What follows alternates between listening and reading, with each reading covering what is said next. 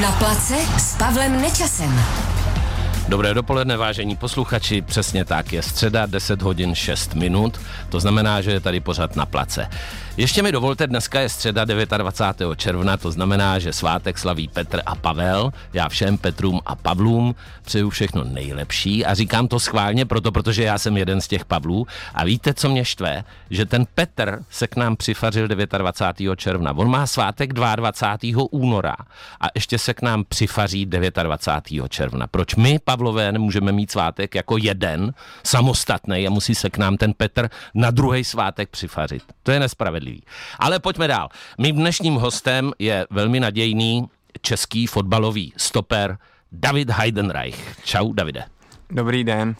Davide, já když eh, jsem minulý týden jsem byl ve své e, domácí hospodě, výborné, Sokolov na řepy, tak Víčepák, kamarád Tomáš, se podíval na tvůj profil a říká, Devět zápasů za Teplice, jeden gól, hned první zápas proti příbrami, jedna asistence jako stoper, žlutá a červená. Takže on už za devět zápasů má úplně všechno, co by mohl mít. Co ty na to? Tak takhle, takhle by se nějak mohla da- popsat ta moje první profesionální sezóna v dospělém fotbale. Start byl, start byl jako neuvěřitelný, tak já jsem si asi nikdy nepředstavoval ani nevysnil, že nastoupím, vyhrajeme 3-1 a dáme ještě góla a k tomu asistenci, tak to, tak to bylo perfektní. Samozřejmě pak se, pak se tam přidala žlutá karta, což u stopera bývá běžný, no a ta červená na Slávě, která hodně, hodně bolela. No. Ta byla kontroverzní taková hodně, ne, nebyla? Přes, přesně tak, byla kontroverzní, pak když jsem si zpětně díval na to v šatně, jak jsem furt tomu nemohl uvěřit, že se, že se na to nekoukli, no, ještě jednou a ale to už je, už je to dávno, no, takže jsem... Ty jsi, to bral, eh, ty jsi to byl nešťastný, že jsi vlastně oslabil kluky a eh, neměl si z toho velkou radost té červené. Tak já, jak k tomu mám příběh, protože taťka dělá právě ve Slávi, dělá tam eh, šéf na celý mládeže, takže na tribunách bylo hodně rodinných příslušníků, takže jsme tam měli snad 20 lidí. Zápas, na který jsem se hrozně těšil, už tam byly, bylo tam nějakých 10 tisíc po tom covidu, vlastně už se to trochu plnilo. A najednou v 18. minutě přišla červená karta. Když jsem slyšel ten písk od toho rozhodčího, tak jsem se otočil, čekal jsem, že my jsme se tam spolu tak nějak tahali. Říkám, no tak, tak mi asi pískl faul, že prostě. Tak jsem se otočil a vidím červenou kartu. A to bylo něco, prostě moje první červená karta v profesionálním fotbale na Slávy, tak to jsem třeba takhle vůbec nečekal. A ta reakce, ono to pak bylo, že na internetu sám jsem koukal, je to skvělá fotka, že prostě tak, jak jsem to cítil v ten daný moment, no. Hele, ono to jednou přijít musí, ta červená, zase na druhou stranu, čím dřív, tím líp, už seš osekanej, takže nějaká červená tě nemůže rozhodit. Prosím tě, eh, Davide, ty jsi vlastně fotbalově vyrůstal v Mostě, i když seš rodák s Ústí nad Labem, ale tady je strašně zajímavý, že když ti bylo 15 let, tak tě koupila Atalanta Bergamo. Tak já jsem vyrůstal eh, právě v baníku Most, od malinka, pak jsem v nějakých 14 letech šel, šel do Teplic a právě po, po vydařený sezóně a následně i reprezentaci mě v 16 letech odkoupila Atalanta Bergamo. A jak se to stane, že Atalanta Bergamo koupí prostě fotbalistu z Teplic? Tak ono už, jak je to teď ten svět hodně jako medializovaný, hodně, je těch hodně scoutů, agentů na těch všech zápasech, to, což ani ty fotbalisti neví, a já jsem si to třeba taky vůbec nepřipouštěl na tom turnej, co, co bylo na, na Moravě, co jsme měli. A ta, tak to bylo, odehrál jsem slušný první hrací den, turnaj pominul a týden na to mi, mi taťka říká, že za ním byli nějaký zástupci Atalanty Bergamo. V ten, v ten čas to byl nějaký 15. 16. celek v sérii a menší klub. Takže mi nadšený, ale nedělali jsme si z toho žádnou jako hlavu. Řekli jsme super, ale tak jsme trénovali dál. Pak přišlo vlastně uh, asi v říjnu někdy, přišlo na klub uh, nějaká jako pozvánka na, na přípravný jakoby kemp nebo na nějakou zkoušku, což jsme byli z toho vyukaný, ale těšili jsme se, jeli jsme spolu s užili jsme si to maximálně, byl to jeden týden, co jsme tam byli tréninky do toho zápas. No pak půl roku nic a najednou jsme byli na dovolený v Itálii a volá nám právě agent, že Atalanta do toho chce jít, ať přijedeme do Bergama. Tak jsme to naštěstí s Kavarlem měli nějakých, nějaký dvě a půl hodiny, takže si to takhle hezky spojilo. No. A to ti bylo 15 let, to je prostě podle mě strašně brzo, to je člověk s prominutím ještě v podstatě polodítě. A teď dobře, byli jste tam týden eh, s tátou a za půl roku se ti ozvali a to už si tam jel sám, nebo už, už jsi byl v Bergamu?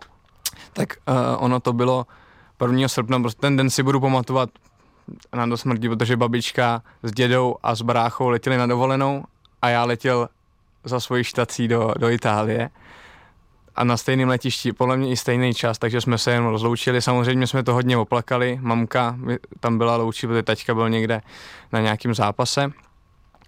A, a bylo, to, bylo to hodně těžký. První měsíc, nějaký tři týdny jsem tam byl sám, Přijel jsem do, do země, kde jsem řeč neuměl.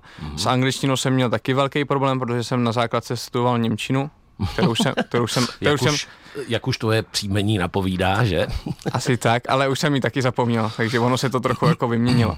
Takže se tam přijel vyukanej a teď co, nerozuměl jsem skoro vůbec, co mi tam říkají, Věděl jsem jenom, jenom mi poslali prostě tady, tady stůj, přijde pro tebe autobus, pojedeš na trénink, tady tě vyzvedne a zase pojedeš zpátky.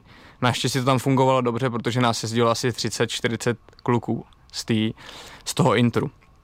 Takže to bylo těžký. Po třech týdnech, tam je v Itálii takový svátek 15, toho 15. 16. Takže po dvou, po, dvou, po dvou týdnech přijeli rodiče na ten svátek, samozřejmě super, já jsem mi tam ukazoval, jak to, jak, jak, jak tam žiju, hezký, super a zase odjeli. A teď už to bylo tak, že odjeli na delší dobu. No a mě potom řekli, že vlastně by bylo nejlepší, aby se naučil řeč, tak mě prostě od 10. září poslali do školy a měl jsem celý školní rok na střední škole v Itálii, kde jsem se naučil teda perfektně italsky, i když jsem to moc jako nevní, nechtěl a jako nevnímal, ale prostě mi to hrozně pomohlo. Ona ta italština není v podstatě složitá, já jsem jednu dobu taky studoval, je to už dávno a vím, že se to strašně rychle učí ale eh, jako v 16 letech si byl na intru, vlastně musel se naučit novou řeč, to je jako, když tě někdo hodí do vody a ty musíš začít plavat. Považuješ to spíš za přínos, jako že to je že je lepší si tu cestu prosekat sám, než aby si byl pořád někým vedený za ručičku. Já myslím, že to je lepší varianta, ne? Sice je to tvrdý, drsný, ale funkční. Je, já jsem to nevnímal až do té doby, než jsem tam nastoupil. Že jsem si říkal, že to, to vlastně bude úplně v pohodě, že tam pojedu, je to furt fotbal, je to všechno, ale bylo to úplně něco jiného, ale hrozně mi to dalo do toho života.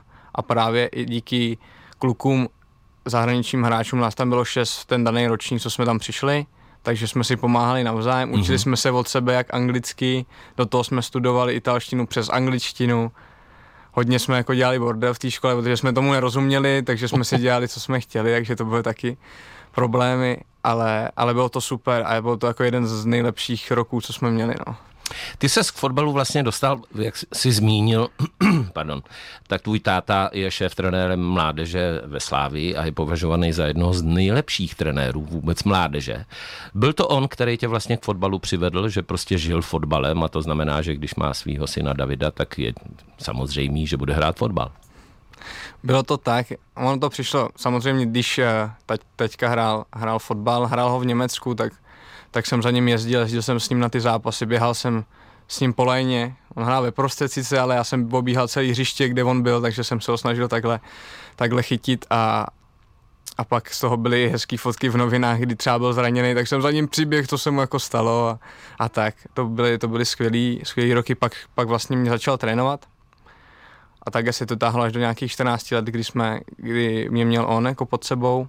To si hrál za Baník Most. To jsem hrál za Baník Most, přesně tak a potom teda jsem se přesunul ve 14 letech do těch, do těch teplic. Teplic.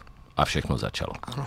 David Heidenreich je dneska s náma na place. Davide, jak když jsem zmiňoval ten svátek dnešní Petra a Pavla, tak já ti ještě musím dodatečně pogratulovat k narozeninám, který si měl před pěti dny, 24.6., kdy ti bylo 22 let.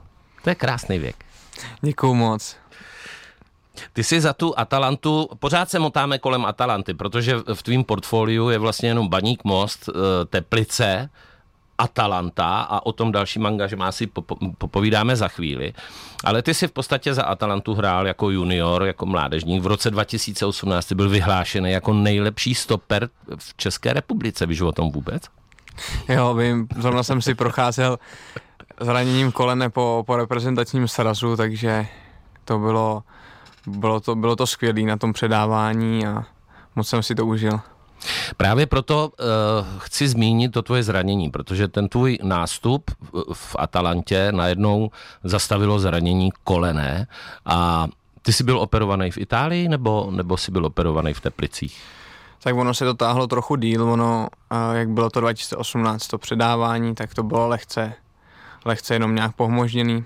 A pak vlastně to začalo jako problémy. Totiž, že to vyřeší, naštěstí je to všechno v pořádku, ale až tu první sezonu v Teplicích právě, no, kde jsem stál nějaký dva měsíce v listopadu, pak jsem se do toho zpátky dostal a pak už jsem musel na operaci, kterou jsem absolvoval v Ústí u pana doktora Avenariuse. Mm, já vlastně ani nevím, jestli se to smí říkat, co máš za zranění, jo? protože tím můžeš nahrávat jako konkurenčním týmům, že jo? To, to by se asi nemělo říkat, že? Nebudem říkat, která noha. No, tak to, to už se asi jako pak ví, no. To, on, když ten klub se o vás zajímá nebo takhle, tak, tak to je jakoby jasný, no. Potom přišel v Atalantě covid. Tam se všechno zastavilo a Bergamo bylo právě to město, kde začala asi ta největší, jako ten největší masakr. Bylo to tam opravdu tak zlý? Tak my jsme právě prožívali jako skvělou sezónu, protože jsme vyhráli, rok předtím jsme vyhráli tu italskou primaveru po 21 letech, myslím. Ano. A za juniory. Za juniory, za U19, což bylo jako neuvěřitelný úspěch. Já jsem u toho byl v základní sestavě v celý zápas, který, který byl jako s Interem. S Interem. S Interem. Jste vyhráli 1-0 jste vyhráli? 1-0 jsme vyhráli a bylo to, byl to skvělý, skvělý zápas. No. Byl tam Stejda s taťkou se podívat na tom zápase, ale mě to trochu pak ovlivnilo s antidopingovou kontrolou, kde jsem tam skysl dvě a půl hodiny po zápase, jo, takže jsem osnem moc nemohl oslavovat, ani nemám fotku s pohárem na hřišti, takže to je A ještě trochu... nějakou jinou medaili ti dali prej. Přesně tak, no, ještě to bylo, to bylo vše, všechno, všechno do jednoho, já vlastně jsem tam seděl, celý šťastný na tom antidopingu a koukám na medaily a je tam napsaný italský pohár místo, místo toho a ještě rok jako na zpátek, místo, no, místo toho... Vě... Série B. Se, série, série a. Ne, ne, to je ta Primavera, italská a, Primavera. Primavera, Primavera. Takhle, takhle. To jsou ještě ty, ty mladý. Takže jsem jaro, na to koukal. vlastně no. Primavera je jaro, že jo? Přesně tak. Takže, takže to bylo super. A když se vrátíme k tomu, k tomu covidu, tak my jsme hráli tu mladou ligu mistrů, tu Youth League mm-hmm. a zrovna jsme, už to tak pomalu začínalo, měli jsme hrát doma proti Lyonu osmi finále a najednou se to stopilo, všichni jsme tak jako co teď bude, teď se to zruší, nebudeme jako to, všichni jsme se těšili, protože tam jako jsou teď světoví hráči, když to tak vezmu. A tak se to přesunulo na jiný, uh, na, do jiného centra, kde jsme, kde jsme to odehráli u Florencie, no to je nějaký centrum toho italského fotbalu, kde se, kde se hrajou jakoby zápasy a takhle. To je dost daleko z Bergama do to, Florencie. To, to bylo, no, takže jsme tam měli takový jako soustředění čtyřdenní, připravo, připravení na ten, na ten zápas, který jsme bohužel prohráli na penalty. Já jsem tam odehrál jedno z nejlepších utkání v tom drezu Bergama a, a potom jsme přijeli domů, silnice prázdní, vůbec nikdo nikde. Bylo nám řečeno, tady máte papír, abyste se dostali domů, protože vás můžou zastavit mm-hmm. a budeme vás informovat o tom, co bude dál. No. Takže jsme všichni koukali, samozřejmě armáda všude, právě v tom Bergámu a teď jsme všichni tlačili, aby jsme se mohli dostat domů samozřejmě, no. Takže po dvou dnech naštěstí mě jako uvolnili a byl jsem, byl jsem doma nějaký tři měsíce, no.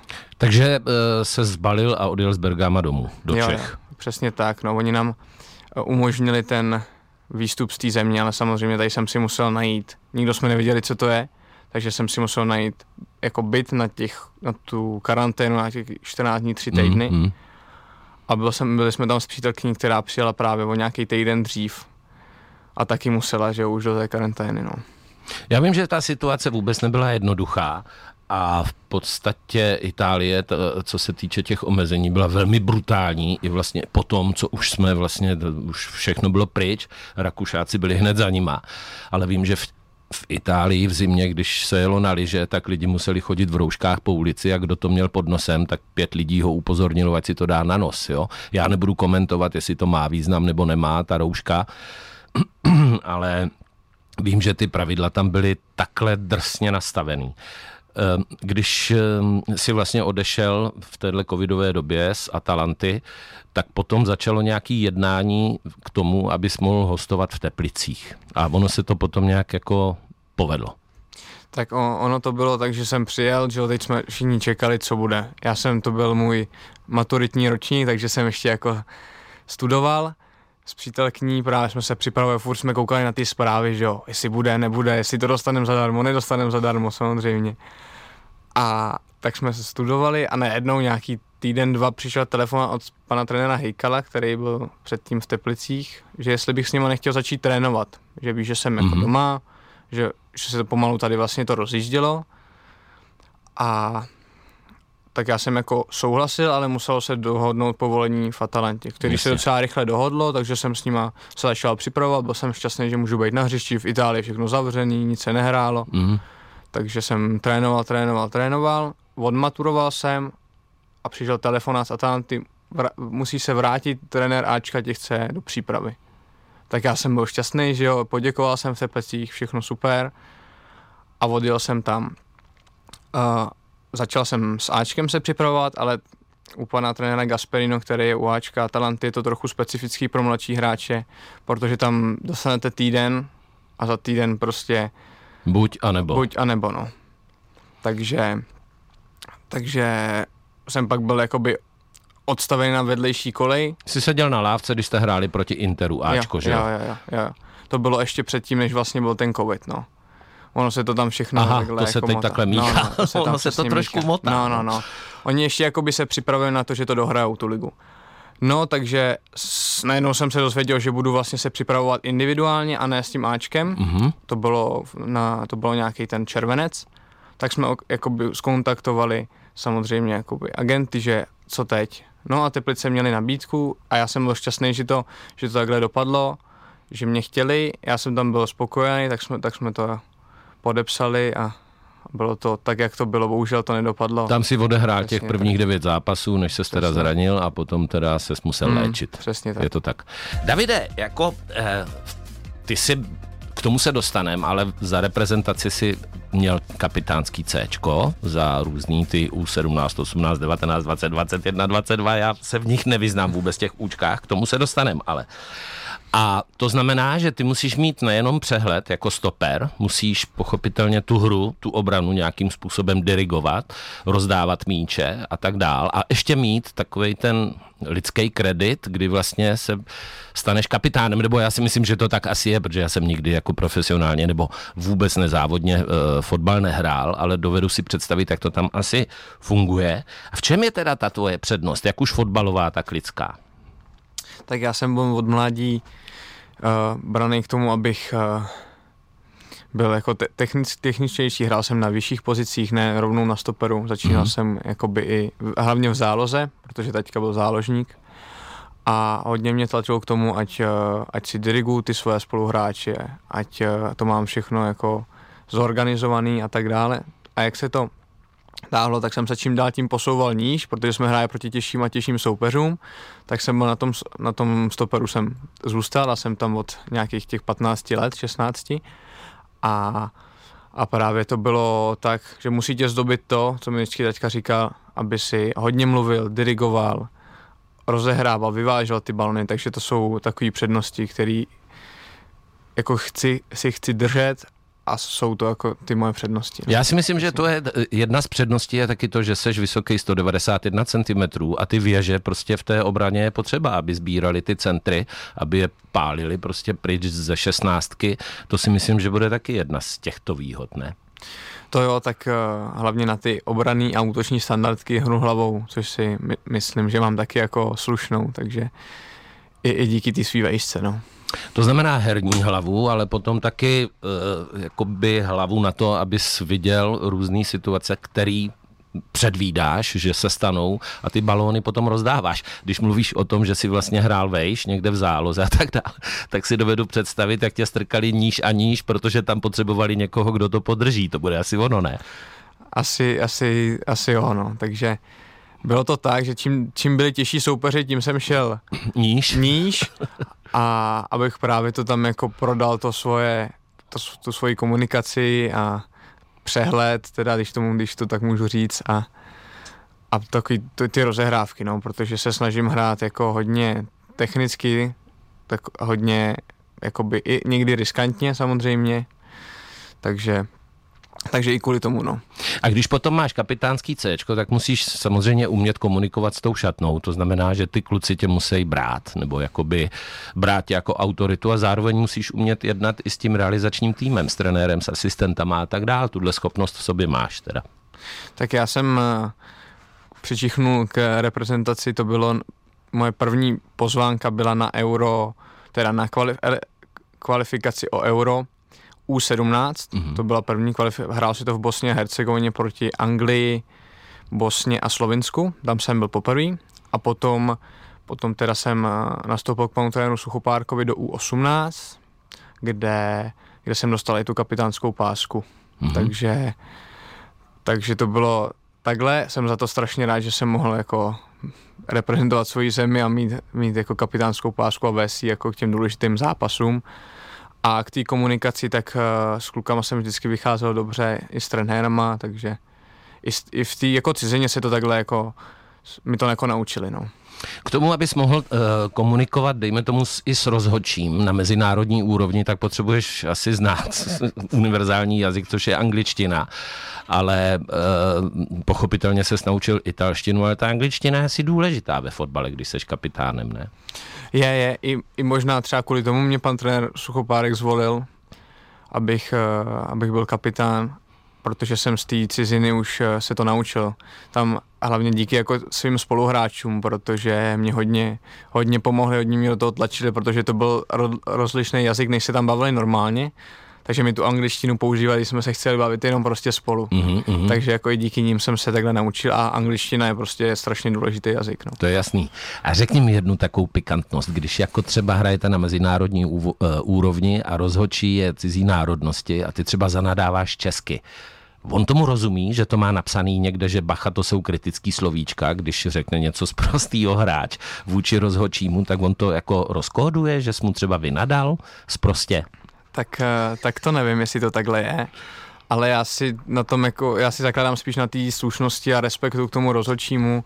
A měl jsem to takhle vždycky, byl jsem takhle vedený od mala, takže já si na to dám pozor. Samozřejmě, když někdy něco takového uteče, což se může stát, protože to hra, jste do toho zapálený a všechno se tam může stát, tak, eh, tak si myslím, že to tam nemá napsaný, ale třeba na těch už jako top úrovních, na právě jakoby v A týmu, si myslím, že už by mohl, mohl být problém. No. no, to je, to bývá problém. Ty mi chceš říct, že jako držíš nervy na úzdě a že když se stane něco, s čím nesouhlasíš, že prostě nenadáváš, nehádáš se s rozhodčím. Ono to nikdy k ničemu teda nevede, jo, se hádat s rozhodčím, protože on nikdy to rozhodnutí nezmění. Maximálně zdvihne ruku, že jde za, eh, za, se podívat na VAR a jeho asistent tam na to kouká 10 minut, nechápu, co tam na tom chce vykoukávat, když je to úplně jasný, když to vidí v televizi tak uh, myslíš si, že ten var je k něčemu?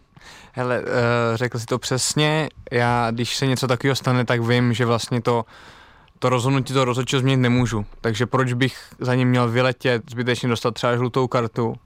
Jo, když uh, snažím se uklidňovat ty spoluhráče, i takhle, když, uh, když hrajou uh, vzadu, i ne s, ním, s tou kapitánskou páskou, snažím se být prostě v klidu, mít tu, být prostě s nadhledem to brát.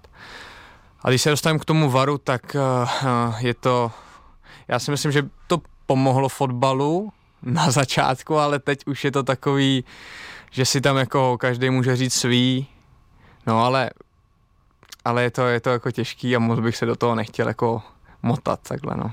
No, eh, ono nejenom VAR, ale teď, když hrála Slávě doma, s kým to hrála, já se vždycky dohraje zápas a já potom okamžitě za dva dny zapomenu, s kým hráli. A hráli 2-2, s kým to teď hráli, je to měsíc.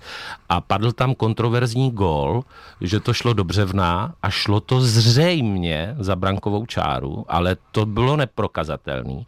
A v Edenu prostě nebyl ten line mm-hmm. uh, uh, goal technology LGT, nebo prostě tam neměli tady tu technologii. Mně to přijde jako absolutně absurdní věc, že na, na této jako úrovni tam tahle technologie není. Je to, je to škoda, no, ale teď si pak budeme bavit že jo, o těch uh, financích samozřejmě. No. A Česká liga třeba s porovnáním s italskou sérií a je něco, něco fakt jiného. No. To je jasný. Uh, ještě se vrátíme zpátky do Itálie, protože seš pořád jakoby hráčem Atalanty Bergamo. Ano. Na hostování si byl v Teplicích a teď je Atalanta, po tom, co se vyléčil, poslala do SPAL Ferrara. A tam teď hraješ vlastně sérii B, jestli se nemýlím. Ano, tak to bylo, právě jsem vyléčil zranění. Uh, já jsem chtěl pokračovat v Teplicích, protože jsem viděl, že by to bylo super po tom zranění se rozehrát, mm-hmm. ale bylo jasný ne od uh, Atalanty. Říká, my chceme, aby si šel hrát do série B, chtěli jsme to tak i předtím, ale dali jsme na, tvoj, na, tvoj, na tvoje rozhodnutí, takže teď, uh, teď tě zkusíme najít klub, který bude dobrý a mohl bys tam hrát. Bylo to dlouhý, dostal jsem se tam dva dny po prvním zápase už jako ligovým, co hráli kluci ve Spalu, takže jsem se tam dostal jako čtvrtý stoper. Samozřejmě těžký, mm, mm. seděl jsem hodně na lavičce, hodně, hodně, mm. až hodně moc a někdy v listopadu jsem se až dostal na hřiště na 27 minut. Mm. Potom uh, nám do týmu trochu zavlekli, někdo nám zavlekl covid do týmu, takže jsem se dostal na další 45 minut v zápase proti Frozinone, to bylo před Vánocema, kde jsem měl jako skvělý pocit z toho a potom bohužel jsme, jsem dostal Jákovi, takže celý tým jsme byli přes celý Vánoce, nemohl jsem jít domů, byl jsem do, zavřený v Itálii, takže to bylo taky smutný. Vždycky rád jezdím domů jsem do Čech na Vánoce a když už jsem si myslel, že to bude všechno v pohodě, mohl bych dostat tu, tu minutáž a všechno, tak přišla změna trenéra. Změna trenéra, přišlo a dalších se, sedm hráčů s tím trenérem, další stoper, takže místo čtyř stoperů nás bylo pět a, a bylo to, bylo to těžký. Samozřejmě jsem to nevzdával, jako prostě to mám, mám v povaze, chtěl jsem najít nějaké jiné řešení, abych řekl pravdu, mm-hmm. kde bych mohl dostat víc tu minutáž, ale od spalu mi bylo řečeno, že ne, že to, že to bude dobrý, trenér mě v tom vidí, bylo to super, tak jsem pokračoval dál, dostal jsem skvělý prestižní zápas proti Monze, která teď postoupila do série A, ale samozřejmě zase to zkazila červená, ne pro mě naštěstí, ale pro pravýho obránce v desáté minutě a už bylo jenom 80 minut trápení, mm. kde jsme prohráli 4-0 a od té doby jsem odehrál jeden zápas za U19, protože tam můžou nějaký hráči z Ačka hrát prostě dva maximálně a od té doby už jsem tu minutáž nedostal. No. Hele, to musí být trošku frustrující, když člověk vlastně nastoupí za, za Bergamo, za hmm. Ačko hmm. v sérii A a teď vlastně bojuje o, říkám to naprosto hmm. na rovinu, bojuje o post stopera v, jakoby v té Feraře, což mm-hmm. je série B. A e, pochopitelně, že by si chtěl růst a vrátit se do série A nebo do, do, do, do ligy první naší, že jo, já nevím, jak se teď jmenuje, Typ Sport Liga, myslím, že se jmenuje, že? Typ... Já myslím, Fortuna, ne? Nebo Fortuna, Fortuna Maria, teď jsem řekl něco, co jsem říkat neměl. Fortuna, Fortuna, jo, FL, Fortuna Liga, Ježíš Maria, to zase bude průšvih. Do Fortuna Ligy prostě hrál ten fotbal na absolutně vrcholové úrovni. Myslíš si, že teď v tuto chvíli seš v takové kondici a v takové jako v, v takovém rozpoložení, že, že, že bys mohl hrát úplně tu nejvyšší úroveň? Tak to hrát v první ligu, jak v Čechách, tak uh, všude jinde, to je prostě můj sen od mala.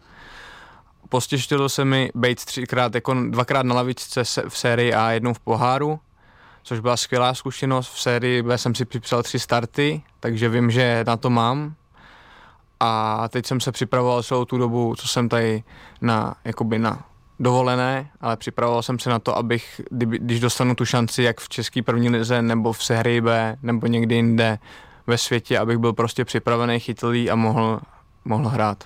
To znamená, teď jsme se o tom bavili, že končíš ve Feraře a seš ještě plno, plnoplatným nebo právoplatným hráčem Atalanty Bergamo. A to ještě tři roky, tuším. Přesně tak, tak já mám smlouvu do 36. To bylo hostování, takže eh, když si to tak představíme, tak se vracím do Atalanty, ale fyzicky to zatím tak není mm-hmm. a řešíme se Sport Investem společně nějaké řešení, eh, kde bych mohl dostat víc těch, eh, těch možností, no. což v tom spalu tak nebylo, takže hledáme jak v Itálii, tak tak jakoby venku v zahraničí, samozřejmě i tady, tady v Čechách nějakých řešení, kde, kde bych mohl dostat minutáž a tu důvěru. A rýsuje se něco už? Máš už nějaký zprávy? Nebo nemusíš říkat pochopitelně co, to, se, to se neříká dopředu, ale jako jestli to vypadá nadějně. Tak zatím jo a jsem jako spokojený, že by to mohlo dopadnout a, a uvidíme, snad se to co nejrychlejší eh, vyřeší, je to v nějaký pokročilý fázi. Hmm. Ale Itálie jako země se ti samozřejmě musí líbit, že jo? Kávička, vínečko, výborný jídlo. Co? Tak já na italské kuchyni jsem vyrůstal, my to jako milujeme doma, špagety samozřejmě, lasagne, pasta, pizza, pasta. všechno.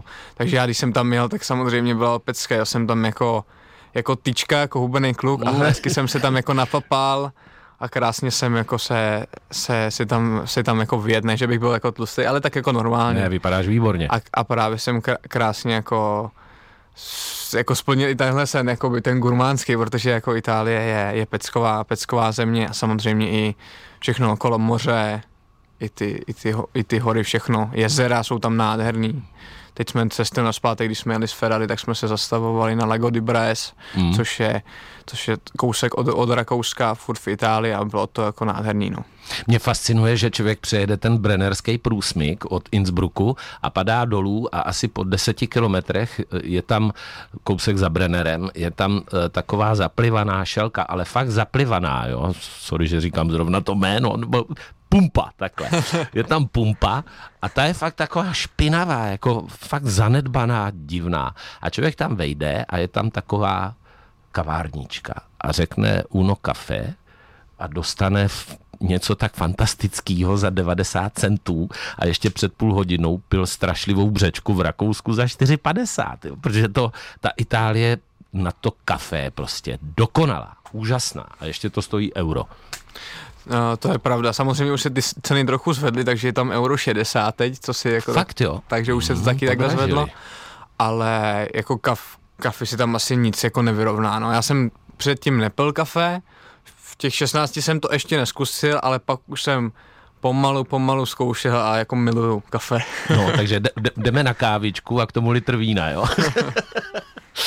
Ono, spousta mých kamarádů, nebo spousta mých kamarádů, to takhle nechci tvrdit, ale spousta našich skvělých fotbalistů v Itálii samozřejmě hrál je. Pavel Nedvěd, že, který je stále v Turíně, Karel Poborský, Tomáš Ujfaluši. Nešel si za nima pro nějaký rady, jak se pohybovat v Itálii, jak žít? Tak ne, jak jsme se o tom bavili předtím, tak jsem tam byl hozený a já jako rád se s tím vždycky poperu sám, moc jako, nech, jako nehledám tu pomoc, že bych jako si neviděl rady, takže takže jsem tak jako pomalu sám hezky, hezky jako si to našel, ten svůj systém, protože v té Itálii samozřejmě oni jsou takový všechno v klidu, jak je to tam kalma, kalma, takže, takže oni, eh, jsem se na to musel zvyknout, samozřejmě v Česku jsme všichni přesní, že na čas přijdem, tam přijdou prostě o půl hodiny později a nikomu to jako nevadí. Takže to bylo, a už jsem si na to zvyknul, ale jako sám praktikuju něco jiného, takže se mám rád přijít prostě i dřív, než, než později. No. Italové milují svoje fotbalisty, svůj klub a pochopitelně třeba projít jako městem, myslím teď už ty, ty kluky velký dneska už skončili fotbalem, který když prošli městem, tak to v podstatě nebylo možné. Je to tam třeba i, i takhle v té, v, u těch mladých 20-letých fotbalistů, že jdeš prostě po městě a, a lidi tě poznávají a, a plácají po zádech, chtějí podpisy, fotky a tak dál, že můžeš si jít sednout do kavárny, aniž by tě někdo obtěžoval nějak. Tak třeba když to stáhnu na, na Bergamo, tak uh, je to celkem, celkem v pohodě. Tam je to tréninkový centrum jako dál od města a když kluci si chtěli někam mít sednout, tak to bylo v pohodě. Někdy někdo se objevil. Ve Ferraře to bylo ještě klidnější, tam ty fanoušci jsou jako hodně v pohodě, takže se mohlo chodit, i když se třeba prohrávalo tuhle sezonu, to moc nevyšlo, hráli jsme jako o sestup, o tu záchranu, aby jsme se zachránili, co jsme se nedej bože zachránili dvě kola předtím, ale povídá se jako spoluhráči povídali hodně o té jižní Itálii, kde i když hrajete v té čtvrtý, čtvrtý italské lize, tak nemůžete být prostě ven. Protože tam jsou ty lidi takový blázni, že že vám po vás jako fotky, po vás peníze, po vás je úplně všechno, co tam jako je, no. No, to já vím, to je neuvěřitelný, speciálně Nápoli, že jo, to, to je prostě, to, to, to je fotbalový město, to je pro, pro ně modla, to je pro ně, fotbalisti jsou bozy tam pro ně. A jak třeba, když říká, že tréninkový centrum v Bergamu je dál od města, tak vy jste v tom tréninkovém centru, jakože tam bydlíte, že žijete v tom tréninkovém centru jako na internátu, nebo když si byl ještě jako v juniorce, dejme tomu mladý kluk, a, a hraješ fotbal, máš dvoufázový trénink, a co potom? Jako není to jako peklo? Není to drill jako hrom? Jako že to je pořád dokola to stejný? Tak v Itálii my jsme bydleli v centru v centru města nebo jako u vlakového nádraží. Měli jsme ten Inter, kde nám vařili všechno super. Přijel autobus, půl hodiny do centra, pak nás zase vyzvedl a zase zpátky, takže to bylo, to bylo takhle. A dvoufázové tréninky nejsou v Itálii, jenom mm-hmm. v přípravě málo kdy, ale jsou tam třeba dvou a půl hodinový tréninky, mm-hmm. že všechno obsáhnou v tom jednom tréninku. No. Pochopitelně asi ráno, než to tam začne pálit. Tak... No jako mladí jsme bohužel měli na umělce a ve tři hodiny. Takže, takže, aj, aj, aj. takže, takže jsem si to největším vedl. Ano, přesně tak. Hmm, to je úžasný. No, pojďme z Itálie už teda dál. Uh, samozřejmě ti držím palce, ať, ať to pro tebe teď dopadne úplně nejlíp, jako co se týče smlouvy budoucí. Ale ještě se vrátíme k té reprezentaci, k tomu U17, 18, 19, 20, 21, 22. Ty teď seš čerstvý 22, pět dní, kdy jsi měl narozeniny a ještě pořád můžeš nastupovat za U21, který trénuje Honza Suchopárek. Ano, to je to tak, no. Já jsem, já jsem byl vlastně v 19, ve 20, pak jsem dostal šanci pod panem Krajčím v 21, zranil jsem se a teď se do toho chci dostat zpátky, abych měl to vytížení a mohl být v té 21 platný člen teď pro tu baráž s Islandem. My budeme samozřejmě držet palce, ať baráž dopadne dobře, protože myslím si, že máme neuvěřitelně nadějný fotbalisty, talentovaný. Já ti přeju, ať tvoje smlouva dopadne nejlíp, jak může. Držím ti palce se zdravím a těším se, že uvidíme tvoje výkony fantastický i potom ve velké reprezentaci. Děkuju moc. To byl David Heidenreich. Na place s Pavlem Nečasem.